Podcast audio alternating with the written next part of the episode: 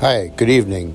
Uh, this is Kai Herbal, and in this podcast, I'm going to be talking a little bit about um, some of my developing ideas ab- around um, the intersection of um, virtual reality technology. So, the new, um, well, kind of new on the market um, headset um, from Oculus. Specifically, I'm going to talk about the um, recent purchase of that and how I um, maybe envision um, in the near future using it for um, applications in art as well as possibly um, doing something with art therapy and what's called post traumatic stress disorder or PTSD.